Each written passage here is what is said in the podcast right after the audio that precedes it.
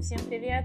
Это подкаст «Родина мать» и я Александра Белокубова. Весной 2020 года у нас в семье произошло пополнение, родилась э, дочь Варвара. И после этого мои друзья стали задавать мне вопрос, как отреагировал Роди.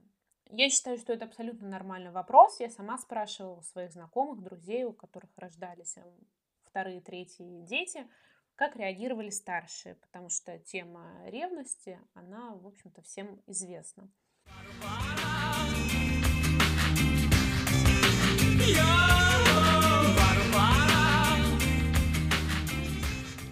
Роди отреагировал очень положительно, он ждал сестру.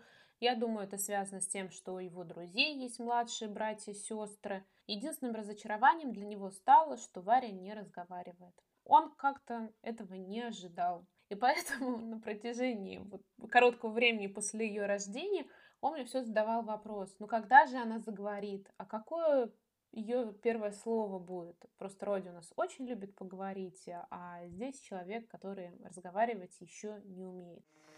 Barbara Streisand.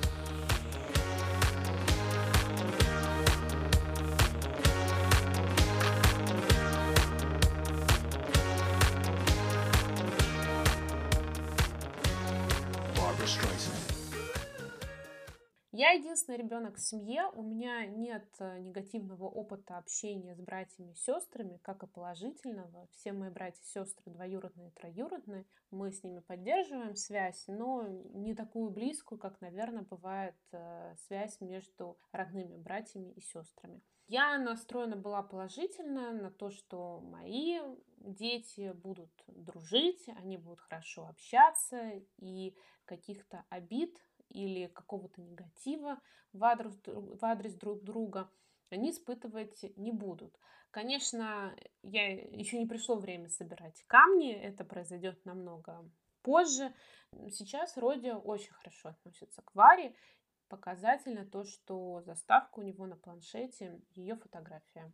Не моя, не папина, а ее обсуждая это с одной своей знакомой, я сказала, что нет, вроде хорошо отнесся. Она сказала, ну, наверное, ты готовилась, мать, поэтому смогла все разрулить. мне, конечно, было очень приятно, что ко мне относятся как к очень ответственной матери, но я должна была разочаровать свою подругу тем, что я ничего не читала, специально ничего. Мне просто было не до этого. У меня не было ресурса, не времени, а именно внутренних сил заниматься психологической подготовкой себя, там, своего ребенка к рождению второго ребенка. Почему это происходило, можно послушать в предыдущих э, эпизодах подкаста «Родина мать».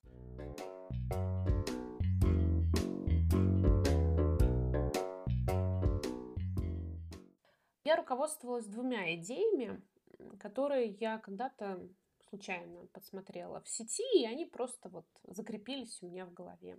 Первая идея связана с тем, что когда рождается младший ребенок, нужно сделать так, чтобы режим времяпрепровождения старшего ребенка никоим образом не поменялось. То есть, если старший ребенок садится играть, берем младшего под мышку и тоже садимся рядом играть.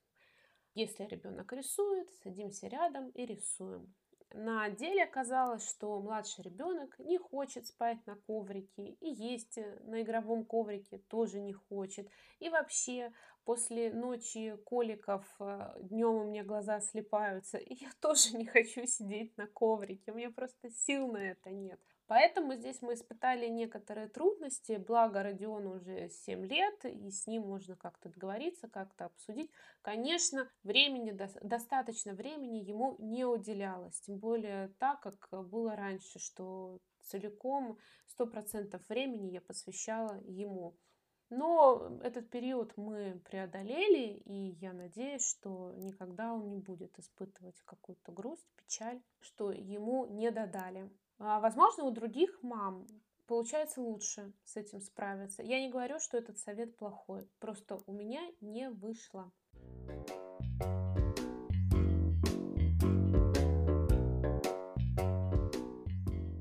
Вторую идею я посмотрела когда-то очень давно, был еще жив журнал, живой журнал, и был такой достаточно популярный блогер Moscow London Константин Пинаев. у него две девочки, и он рассказывал, что когда родилась младшая дочь, они старше подарили подарок от младшей. То есть они вернулись там из роддома и вручили старшей девочке подарок. Э, были комментарии, а зачем дарить подарок старшему ребенку? Она же еще маленькая, все равно ничего не понимает. У Константина небольшая разница между детьми. Я не помню его объяснения, но вот такая есть традиция. Э, я воспользовалась этой идеей, сказала Родиону электрическую зубную щетку. Он очень хотел, но мы почему-то ему не покупали. И когда мы вернулись домой, и вот уже улеглась эта вся суета, там разложили вещи, все, мы вручили ему эту зубную щетку со словами «Теперь ты не самый маленький в нашей семье, ты теперь старший брат, и вот тебе зубная щетка, как взрослому человеку. Взрослая зубная щетка. На самом деле она детская, она там какого-то красно-оранжевого цвета, но он был очень доволен, он кричал, что он об ней мечтал, в общем, был в восторге. Ну и второй подарок был конструктор, который он тоже хотел. Получается, что а, возвращение домой с сестрой, это было очень волнительно для него, и плюс а, радостно, потому что он получил подарок. Girl, you know every time you come around, yo, London, London Bridge is going down, yo. London, London, London, wanna go down. Понимаешь, что я не дорабатываю, если можно так сказать, по вниманию для Роди. Я пыталась сохранить хотя бы какую-то нашу традицию. Примеры чтения. Я всегда ему читаю перед сном. И поэтому, несмотря на то, какая я была бы уставшая, как мне хотелось бы спать, я все равно ему читала. Вот этот час, это был целиком его. Мы закончили Гарри Поттера, потом мы перешли на Хроники Нарнии. Бывало, что я читала ему и в течение дня. То есть пока я кормлю, э, я ему читаю книжку. И перед сном. То есть я ему читаю, в это время Варя, она засыпала. Сейчас Роди вернулся, и он просто ушел в поход. Поэтому мы пока еще не успели войти в рабочий режим. Но я думаю, что, наверное, и дальше мы будем поддерживать эту традицию и сохранять э, это чтение, это нас объединяет, это время, которое мы проводим, ну, теперь не вдвоем, теперь втроем. Гарри, привет, как дела, приятель? Надеюсь, что ты там еще не спятил. Низкий поклон тебе от всей нашей братьи с этих глухих болот. А, на мой взгляд, справиться одной, когда рождается ребенок, сохранить равновесие, баланс между двумя детьми очень сложно. Те мамы, которые умеют жонглировать своими детьми и сохранять э, вот баланс между ними, вы просто мои герои. Это очень сложно не обделить э, своих детей. Конечно, здесь возникает вопрос, а как же муж и все такое, но муж все-таки взрослый, а дети, они дети. Наверняка у кого-то это получается, но я подумала о том, что хорошо бы, если бы в данной ситуации маме помогали. Помогали родственники, помогал муж э, управиться с детьми. Мне повезло, мне помогли.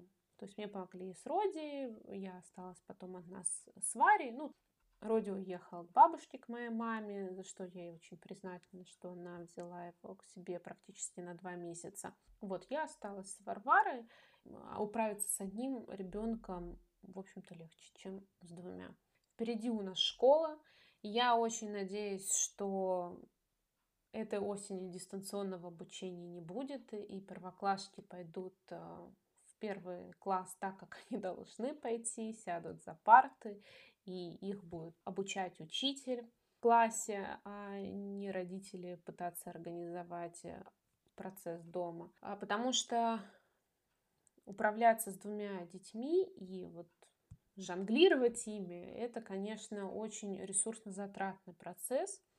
Это сложный процесс, и те мамы, которые справляются, они прям большие-большие молодцы. Вообще мамы большие молодцы. Следующий эпизод подкаста «Родина мать» будет посвящен внутреннему ресурсу.